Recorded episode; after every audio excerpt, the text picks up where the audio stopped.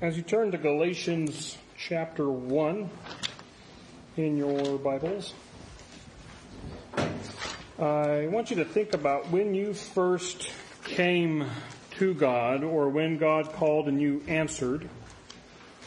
Um, let me get to Galatians, page 1396.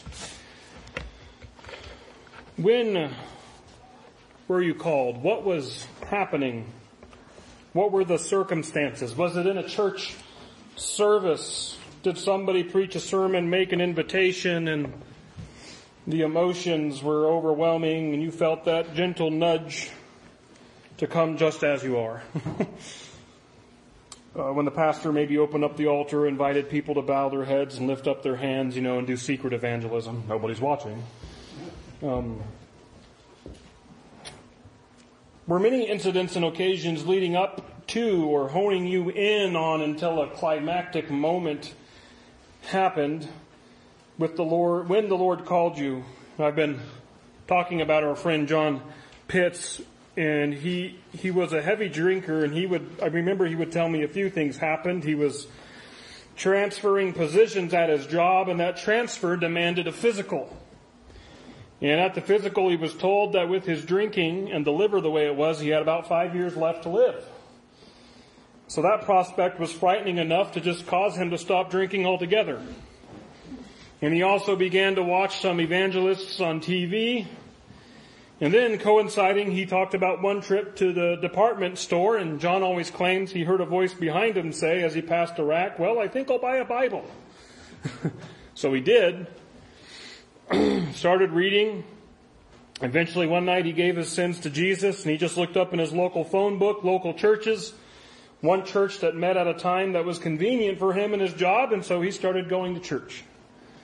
Now for me, I grew up in the church and there would be what I would call milestone occasions where I felt like my life with Jesus was progressing. Um, a young age, uh, I can't even remember when, when I asked Jesus into my heart with the help and prayer of my mother. There was a family church camp around 10 years of age where I went forward and I committed to a little bit more of a sobering and serious practicing of my faith. And then I remember the age of 17 or so when I walked into my pastor's office telling him that I was feeling called to be a pastor. So what about you?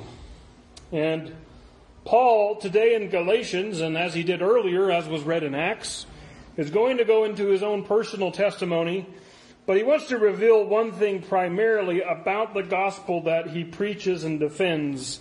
It is God sourced and not man sourced. So I invite you to stand in honor of hearing the word of the Lord this morning. We're going to begin by covering verses 6 through 11 in Galatians 1, though I intend to finish out the chapter this morning. Paul says, I am amazed how quickly you are deserting the one who called you by the grace of Christ and are turning to a different gospel, which is not even a gospel. Evidently, some people are troubling you and trying to distort the gospel of Christ. But even if we, or an angel from heaven should preach a gospel contrary to the one we preach to you, let him be under a curse. As we have said before, so now I say again, if anyone is preaching to you a gospel contrary to the one you received, let him be under a curse. Am I now seeking the approval of men or of God? Or am I striving to please men? If I were still trying to please men, I would not be a servant of Christ. For I certify to you, brothers, that the gospel I preached was not devised by man. Let's pray. Father, as we continue our study in the book of Galatians, it's going to be easy to hear and feel themes that were similar to last week's message, but we know this is all one book. And we pray that whatever you were putting into Paul's mind to hammer on to the Galatians, you would hammer on in our hearts that we would be receptive, obedient, that we would feel the weight and gravity of Paul's urgency, that we would rely on nothing else because as we just sang, Jesus paid it all. Father, thank you for paying for our sins at the cross. Thank you for dying and resurrecting again. We ask that you would now open up our hearts and ears to hear you, that you would move me out of the way and say what it is that you desire. And we ask this and pray this in Jesus' name. Amen. Amen. You may be seated.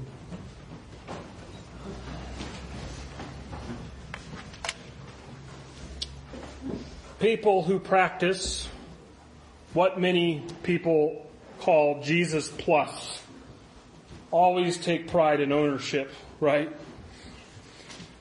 You think you have the gospel, but you're part of the world, whereas I, I know things you don't. I've heard things. I've been turned on to things. I've been made privy to things that you aren't privy to. Well, aren't you something special? Paul's first point today is that it's only Christ's gospel. It's only Christ's. I love what the author of Hebrews says, that he is the author and the perfecter of our faith. And to head away from the simple truth of Christ's taking on our sins and dying for them on the cross and resurrecting, proving that He is God and He is to be trusted, is to head away from this truth and is to desert God. That's Paul's striking charge. Now, I know I spent a whole Sunday unpacking what are the first salutations and greetings of Paul, but as you read these, this book, it, it, makes me think of those scenes in movies, or maybe you've experienced them in life, where one person comes to another, and they're just quick to get all the pleasantries out of the way, right? How are you? How, how are the kids? Boy, this weather. Okay, listen, jerk. That's, kind of where Paul is with here. It's, it's the, the, the, feeling I get. He, he got, he has the salutations and greetings out of the way, but then he pulls back his sleeves and he gets his pointing finger out and he says, I am amazed. Other translations will say that he's astonished, he's shocked, he marvels at how quickly you are deserting the one who called you by the grace of Christ and are turning to a different gospel, which is not even a gospel. Evidently, some people are troubling you and trying to distort the gospel of Christ. This is a high charge.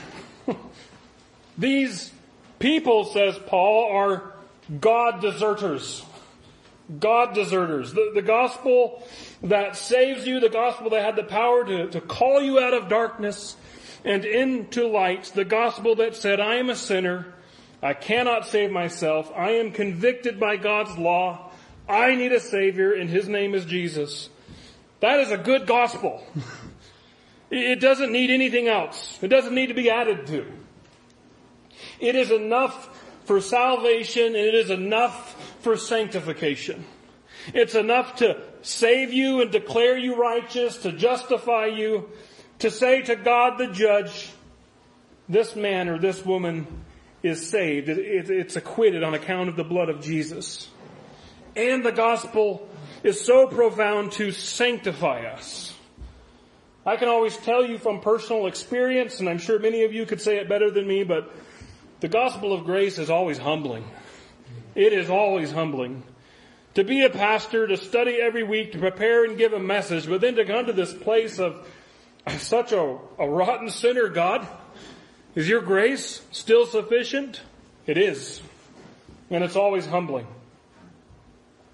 These Galatians are deserting the God who calls all people by grace. Do you get that? Do you know that there's a, a kindness, that it is a kindness of God to call you? It's not a right. It's a kindness. It's a privilege. It's not earned. There is nobody on planet earth where God has ever said once, I need that person on my team. that that's a swell person. I gotta have them on my team. That's never happened. Paul says to the Athenians that God isn't served by human hands as if he needed anything because he himself gives everyone life and breath and everything else. Like, do we get that? God is not sweating beads over anyone helping him out. you and I cannot let God down because he doesn't rely on us anyways. God wasn't stewing this whole last week. I'm depending on you, Kevin. Get that message written. Don't let this fail on account of you. Like, God gave me breath for seven days this past week, and in His grace and kindness, He likely mitigated around my bad exercise and eating habits and put up with my shenanigans and says, if you're listening, I'll use you this week. We're saved by grace. We're saved by His kindness. There's nobody on planet Earth that God made go, wowee, where have I been? Look at that guy. I need him. Paul echoes the psalmists in Romans 3. He says, there is no one righteous. Not even one. There is no one who understands, no one who seeks God. All have turned away. They have together become worthless. There is no one who does good, not even one. That's why it is so frustrating and so off-putting that people have the audacity to come alongside other Christians and basically say, I've graduated. Right? You just got the Bible in your old style run of the mill Christianity, but I got something better. I hate to say it, but I'm calling garbage on that. That's garbage. And Paul says, you are deserting God. Which is, I think, quite the opposite of what these people are trying to accomplish. They're turning to a different gospel, which is not even a gospel. Evidently, some people are troubling you and trying to distort the gospel of Christ. Did you know that religion, in the derogatory sense, the Bible uses religion actually in a good way if you look in James, but religion in the sense that these people think good things equals brownie points, bad things equal God's gonna just, you know, fry me in hell. This sort of religion never leads to Christ.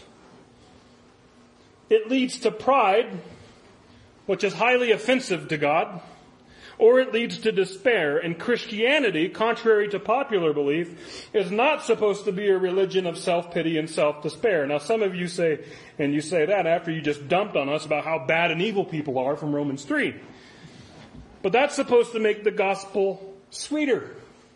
See, God doesn't need anybody, but He wants everybody. Paul would write Timothy that God wants everyone to be saved and to come to the knowledge of the truth. You and I are wanted out of His kindness, not out of our performance. Isn't that helpful? Isn't that liberating? See, the religious types would say, follow Jesus plus these rules, and they have the weight of performance lying over them. Well, that's always helpful, right? Well, if I don't get it all right, I'm not accepted. Friends, not knowing all of you, not knowing what you did this past week, not having an account of all your actions, I know this though, in Christ, you are accepted in God's family today. Amen. Because your past and your doings aren't relevant. What's relevant as far as God is concerned is what do you say about Christ? What do you believe in about Christ? Where do you put your faith, hope, and trust in? It's Christ. Don't let anybody trouble or distort the gospel for you. Paul would say that if you confess with your mouth Jesus is Lord and believe in your heart that God raised him from the dead, you will be saved. For with your heart you believe and are justified and with your mouth you confess and are saved. Now, some might be a little bit uncomfortable, and this is an objection that Paul will actually handle in this book and had to handle in all of his teaching of Christ's gospel, but this is not a license to sin, right? Well, Kevin, you just gave me the verse and you've been saying God doesn't need me to do anything. All I need to do is confess and believe.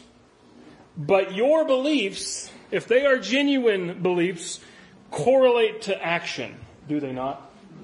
I can tell you this, I don't mean to offend anyone if this is part of your thinking, but I know a lot of people up here think it's the end of the world. And I know this more by their actions. Sure, you talk to a few of them and you can tell it by their words, but also by their actions, stocking up, saving, hunkering down. Hmm. They believe something about the world right now.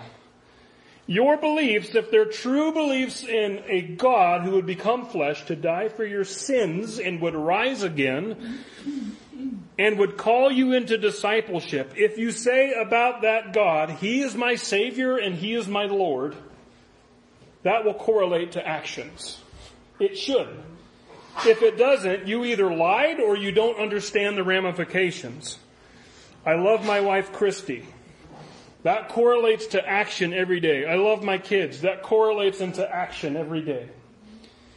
These people troubling the Galatians, Paul would reveal later on a bit colorfully in Galatians 5:12, as for those who are agitating you, I wish they would proceed to emasculate themselves.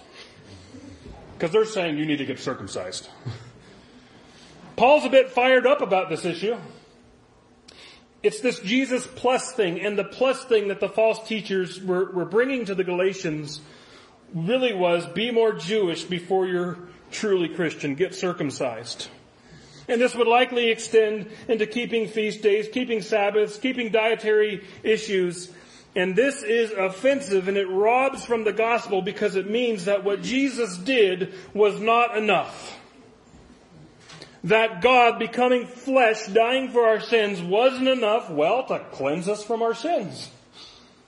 Now, teachers have sneaky ways.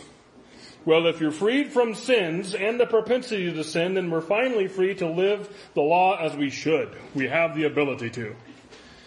Well, why bind ourselves to the law's manifestation of righteousness? when Jesus has invited us to bind ourselves to God's manifestation of righteousness in Him. Read Romans 3, 21 through 26 when you have a chance. But it's also, just because I know people don't like Paul, I'll just take it straight from the mouth of Jesus. John 15 verses 3 through 4, Jesus says, you are already clean because of the word I have spoken to you. Then he says, remain in me. Doesn't say remain in the law. Remain in me and I will remain in you, just as no branch can bear fruit by itself unless it remains in the vine, neither can you bear fruit unless you remain in me. That means you can't bear fruit if you're remaining in the law. Don't desert him. Paul says, but even if we or an angel from heaven should preach a gospel, gospel contrary to the one we preach to you, let him be under a curse. As we have said before, so now I say again, if anyone is preaching to you a gospel contrary to the one you received, let him be under a curse. There is only one gospel. Do you see where Paul's stake is in all of this? He says, even if we should preach a gospel contrary to the one we preached, Paul's not worried about his own reputation. He says, I might have the propensity to slide back into some foolish doctrines. If I come to you and say something else than I said before, forget me. He's worried about the truth remaining in his hearers. Because the gospel is not about Paul. It's not about what you know and wow, let me sit at your feet. No, the gospel is simple and it shouldn't be changed, altered, added to, spruced up, or watered down. Paul's got nothing to lose in the matter. He says, Am I now seeking the approval of men or of God? Or am I striving to please men? If I were still striving, if I were still trying to please men, I would not be a servant of Christ. For I certify to you, brothers, that the gospel I preached was not devised by man.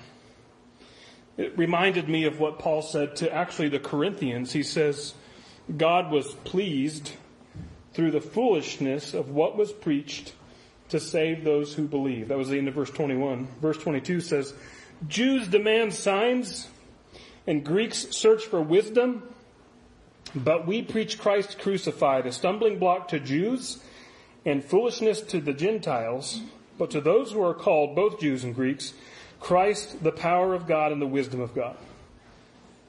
The gospel is foolish that's probably why it's God's power that saves people through it, because I get the foolishness part. What does a 2,000 year old Jewish man dying on a cross mean to me? How does that save me?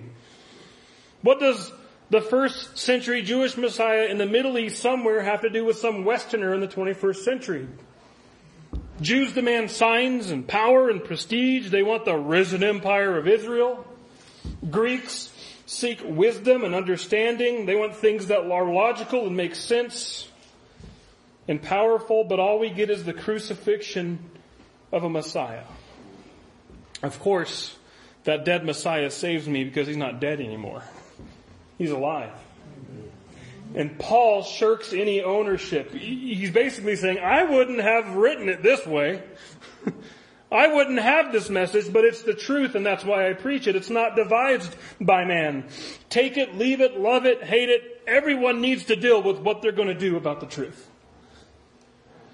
Paul's going to move into the reality of his having a personal encounter with God to reveal that he didn't come up with this gospel. He says, I did not receive it, Paul says, the gospel, from any man, nor was I taught it Rather, I received it by revelation from Jesus Christ. And this is important because the, the Galatians were being tricked into a false gospel, a non-gospel, Paul actually alluded to in verse 7, by agitators coming to them. Outside sources, extra biblical sources. Paul is saying, on the contrary, I received what I preached from Jesus Christ himself. That's kind of a trump card. now, some might say, well, I read the Old Testament and it says, but the point is, Paul is saying, well, I talked to the author of the Old Testament and he said, right? It's Christ's gospel. Don't rob it from him.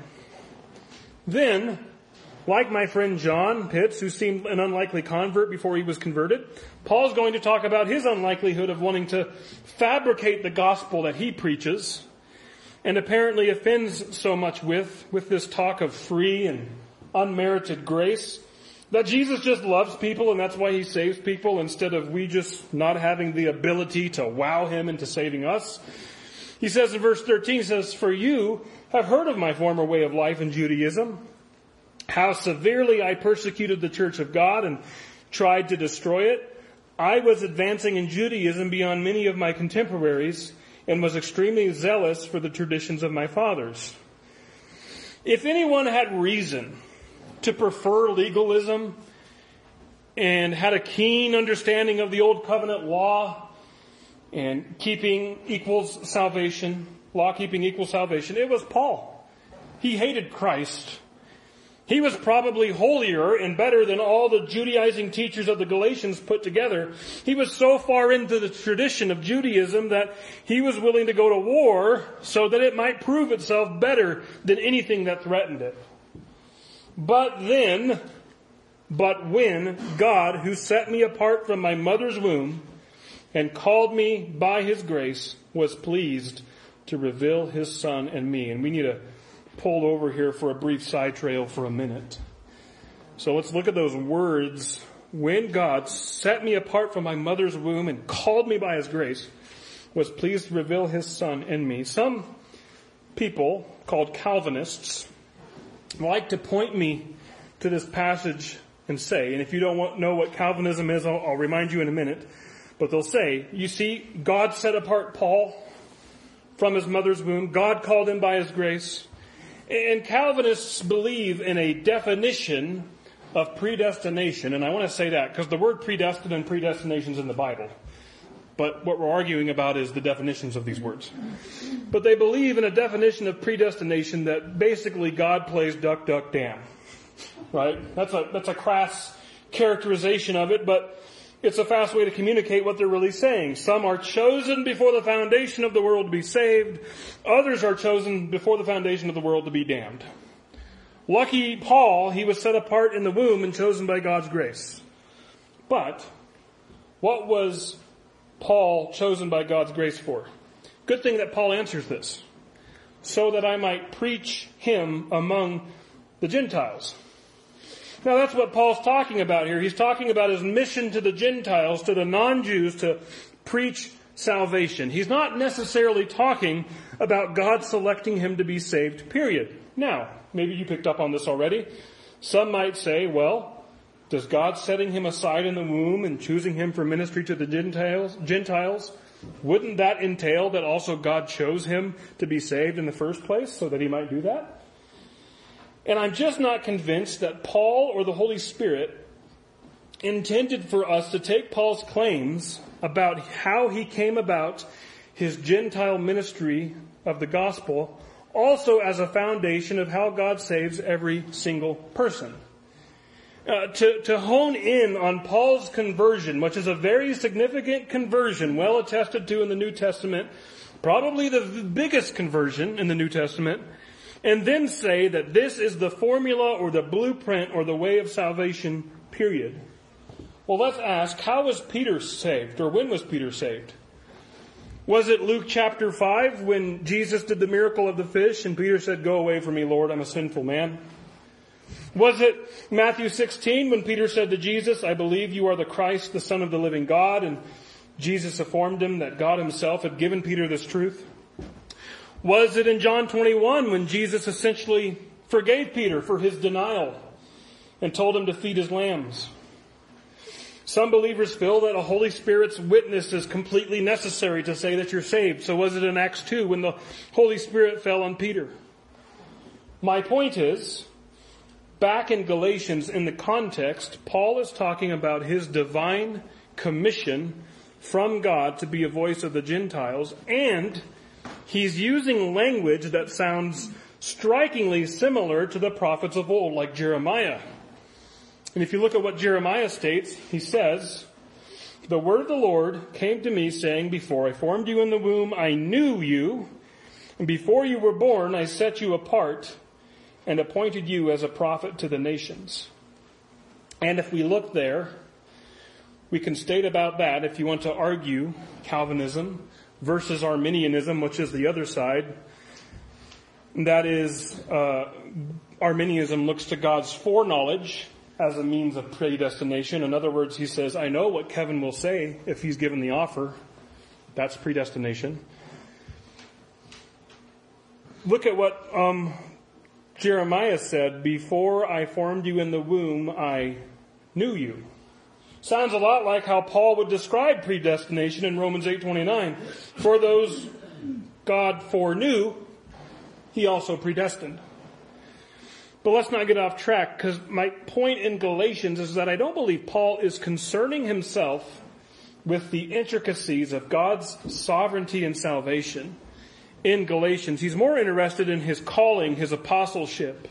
And he's using language like that of how Jeremiah was called to say, I was called, I was set apart the same way. And about a guy whose books fill up the New Testament and whose biography, aside from Jesus, occupies a lot of the New Testament, I say that I can believe what Paul's saying. I believe that God had a special calling and purpose for Paul. And I can say, thank God that Paul was yielded to the Holy Spirit. Paul was obedient by God's grace. Some might, Calvinists might argue, are you saying that though God set Paul aside for all this stuff, Paul could have shirked his ordained ministry for him? And I'm saying God knew that Paul wouldn't. A redeemed man like Paul yielded to God's grace would fulfill the calling laid on him. It's probably why God chose Paul for such things. And that's why God revealed his son in me, says Paul, so that I might preach him among the Gentiles. I did not rush to consult with flesh and blood, nor did I go up to Jerusalem to the apostles who came before me, but I went into Arabia and later returned to Damascus. Now, because it's fun and we like to come up with chronologies, what people like to do is turn over to Acts 9 and then they compare Luke's telling with Paul's personal telling, and there's a question of where in Luke's telling would have Paul gone to Arabia, and where in Luke's telling would Paul's three years pass? Verse 18 in our, of our text. I looked at both passages. I spent a lot of time in Galatians 1 and Acts 9, and I molded over. I could probably even lay some theories out for you, but I'll let you do that on your own time. Because it's interesting and fun. I didn't find anything necessary to preach about it. the point that Paul is making is that the gospel he preaches is handed to him from God on the road to Damascus. In fact, it is purposed for him while he's in the womb, as he had stated from God. And after his conversion, though he likely did immediately start preaching in Damascus, Paul is stating that he went to Arabia, and it wasn't until three years, plus his time in Arabia, that he met with some of the disciples. In other words, he had time to work out his calling and ministry and theology with God and from God alone. Maybe it's hard for us to fathom in our culture and day because if I'm honest, this would be my own impression upon new converts. Get involved in a church. Start seeing people. Get discipled. And here's Paul saying, I got saved and then I got some time away to figure out my salvation, to figure out my calling. But Paul's not saying that because he believes in being a lone wolf or being an island in Christianity, but he's making his point. God met him. God spoke to him. God took the, the Christian hater that he was and made him a Christ follower and missionary. And so it's not like Paul retreated with some Christians who did a good job of converting him and made him a deal to change teams, right? No, Paul received a pure, unadulterated gospel from God himself. But there is this balance. Uh, some of you, maybe you grew up in a faith tradition that was charismatic and Pentecostal and you hear, God told me, and unlike me, you're willing to be a little bit more open and attentive than like I am. I grew up in a tradition where the one time that actually happened in the church I grew up at, when somebody got said, got up and said in a very serious and sobering and you know, I mean it sort of way and started pointing out people and saying, and you, you're going to do this. And then prophesy. I was a little skeptical. I was a little, is this really happening and is this okay? Like, how do you know? When did God have a direct phone line with you? Like, and so likewise, Paul is building this case that, that God directly called him into ministry with a God-sourced gospel. But then Paul makes sure to not think too far in the wrong direction, that it's just he and God. Rather, he writes in verse 18, he says, Only after three years did I go up to Jerusalem to confer with Cephas. That's the Aramaic term for rock, the Greek term being Peter, a nickname for the apostle Simon. And I stayed with him 15 days, but I saw none of the other apostles except James, the Lord's brother. And I assure you before God that what I am writing to you is no lie. In the next chapter, Paul is going to call these two men, Peter and James, along with John, as reputed to be pillars. Now, just as Paul wants to make clear that he's received a pure gospel from God, so he wants to make clear that upon meeting with leaders in the church, he's showing that he's in alignment with them. He's not butting heads as far as theology goes. In fact, we'll see in chapter 2 that he's going to correct Peter with his own gospel. Later, I went to the regions of Syria and Cilicia. This is Paul's home region. He is from Tarsus, that region up there. And this is the Syria area. Jerusalem's down here behind a bunch of trees. and, uh, but he, it was actually in Tarsus where Barnabas found him. Barnabas came up from Jerusalem. He went to Antioch. He sees that Antioch is growing as a church and he decides, I need Paul on my side over here to minister in Antioch. And so he goes to Tarsus and he brings him back. But when Paul was in this region before Barnabas got him, likely ministering, Paul says, I was personally unknown, however, to the churches of Judea that are in Christ. They only heard the account the man who formerly persecuted us is now preaching the faith he once tried to destroy, and they glorified God because of me. Now, I wrap this message up in a way that I didn't expect personally because it's something I don't like to do. I go to another, I'm going to go to another text to make my closing point.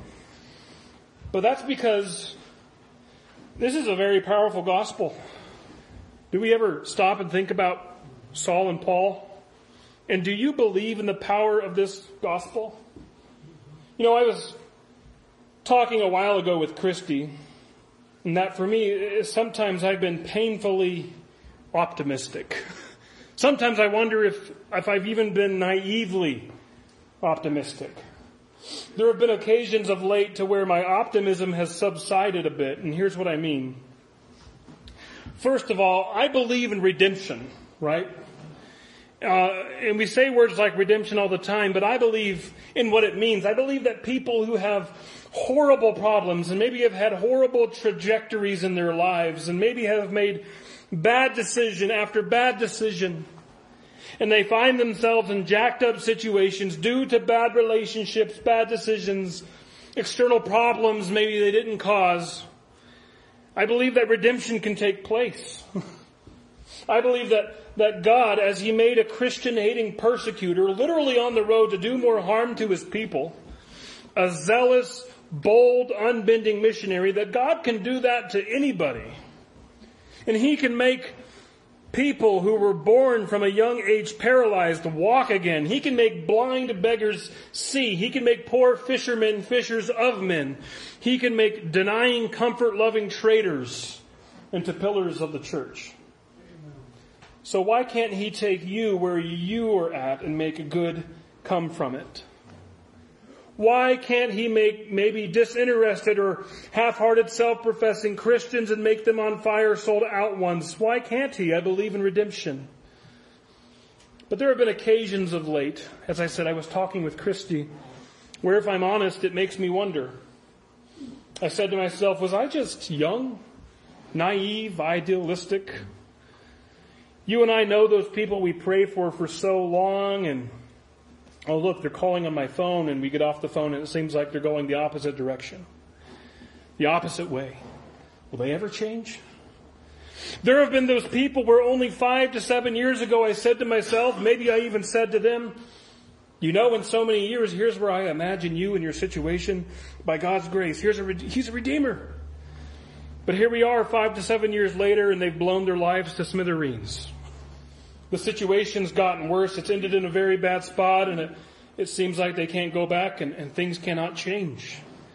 And it's made me see things a little bit more sadly, right? Like now this isn't a work in progress. Now it just seems it's condemned, closed, beyond repair, just blow it up. and I just feel led to look at this idea with you as we close because maybe we've heard enough about Paul and maybe we've heard, wow, here is an ISIS member, an Osama bin Laden, a Christ-hating Christian killing zealot, if we've ever heard of one, and suddenly the news comes out that the gospel has gotten a hold of him and he's proclaiming Christ to everyone, and they glorified God. Paul said. But I wonder if, like me, maybe you've believed, past tense, in redemption but reading stories in the Bible about it doesn't strengthen your faith anymore. They, they make you somewhat sad because you you desperately want to see it. You're in a church and you and other believers are praying for it as far as your situation goes, but nothing's happening. You know, there was a kid, mute, foaming at the mouth, gnashes his teeth, sometimes would get stiff as a board, involuntarily would be thrown to the ground, sometimes involuntarily would, would throw himself into a fire or to a lake or a river. And if it wasn't for a tired, anxious, sad dad going out there all the time to get him, he would have been dead. The disciples of Jesus even came and they prayed, but the situation seemed beyond redeemable. All the stories of the Old Testament where barren people were having kids or righteous fugitives learning that God's on their side, those were stories that would just actually pour salt into the wounds of a father who had to watch his son be destroyed like this. This kid was demon possessed. He had no friends. Likely ostracized by other family members. Why are you even holding out for him, dad? And sometimes the dad didn't even know why. But even the disciples of Jesus couldn't do anything. Did the dad have the right faith? Did the dad believe in a redeemer who couldn't deliver? Was his faith too naive, too optimistic? And I have to imagine that after the latest attempt to have this foaming, rolling around mad kid healed for the umpteenth time and, and failed, Jesus returned with Peter and James and John from a mountain. And the father comes up to Jesus if you can do anything, have compassion on us and help us. If you can, echo Jesus, all things are possible to him who believes. Immediately the boy's father cried out, I do believe. Help my unbelief.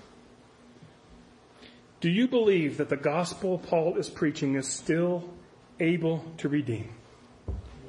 Do you believe that the gospel of grace is sufficient to atone for your sins? Do you believe it? Do we have reason to be optimistic? Do we have reason to believe that stories like Saul to Paul still happen? When Jesus saw that a crowd had come running, he rebuked the unclean spirit. You deaf and mute spirit, he said, I command you to come out and never enter him again. After shrieking and convulsing him violently, the spirit came out. The boy became like a corpse, so that many said, He is dead. But Jesus took him by the hand and helped him to his feet, and he stood up. May we, by God's grace, believe and ask God to help our unbelief. Amen? Amen. Let's pray. Father, Paul is contending for a gospel because he realizes its power. He realizes that it does redeem, that it changes lives. Because he knows his life was changed. He knows that beyond the shadow of a doubt, he was blind as far as you were concerned. He was zealous for all the wrong reasons. He was stubborn. He was ready to go basically eventually murder more people and he thought he was doing it all in your name. So he knows how destructive and dangerous perverse gospels can be. And he writes from a place of deep gratitude in experiencing your redemption because he knows that this is the only gospel that has the power to save people. Help us to defend that gospel. Help us to preach that gospel. Help us to live out that gospel. Father, help us with our unbelief. We know that there have been many occasions, severed relationships, people who are wayward, people who are on a path they shouldn't be on. And we pray and wonder, will they ever come home? Will they ever change? Will this illness ever be healed? Will this problem ever be repaired? Father, we know that you are full of compassion and that you still save. You still redeem. Help us with our unbelief. Help us to not stop praying. Help us to pray until our dying breath because we trust in you and we trust in your power. We ask this in Jesus' name. Amen. Amen. You are dismissed. Come back tonight. Join us for a barbecue.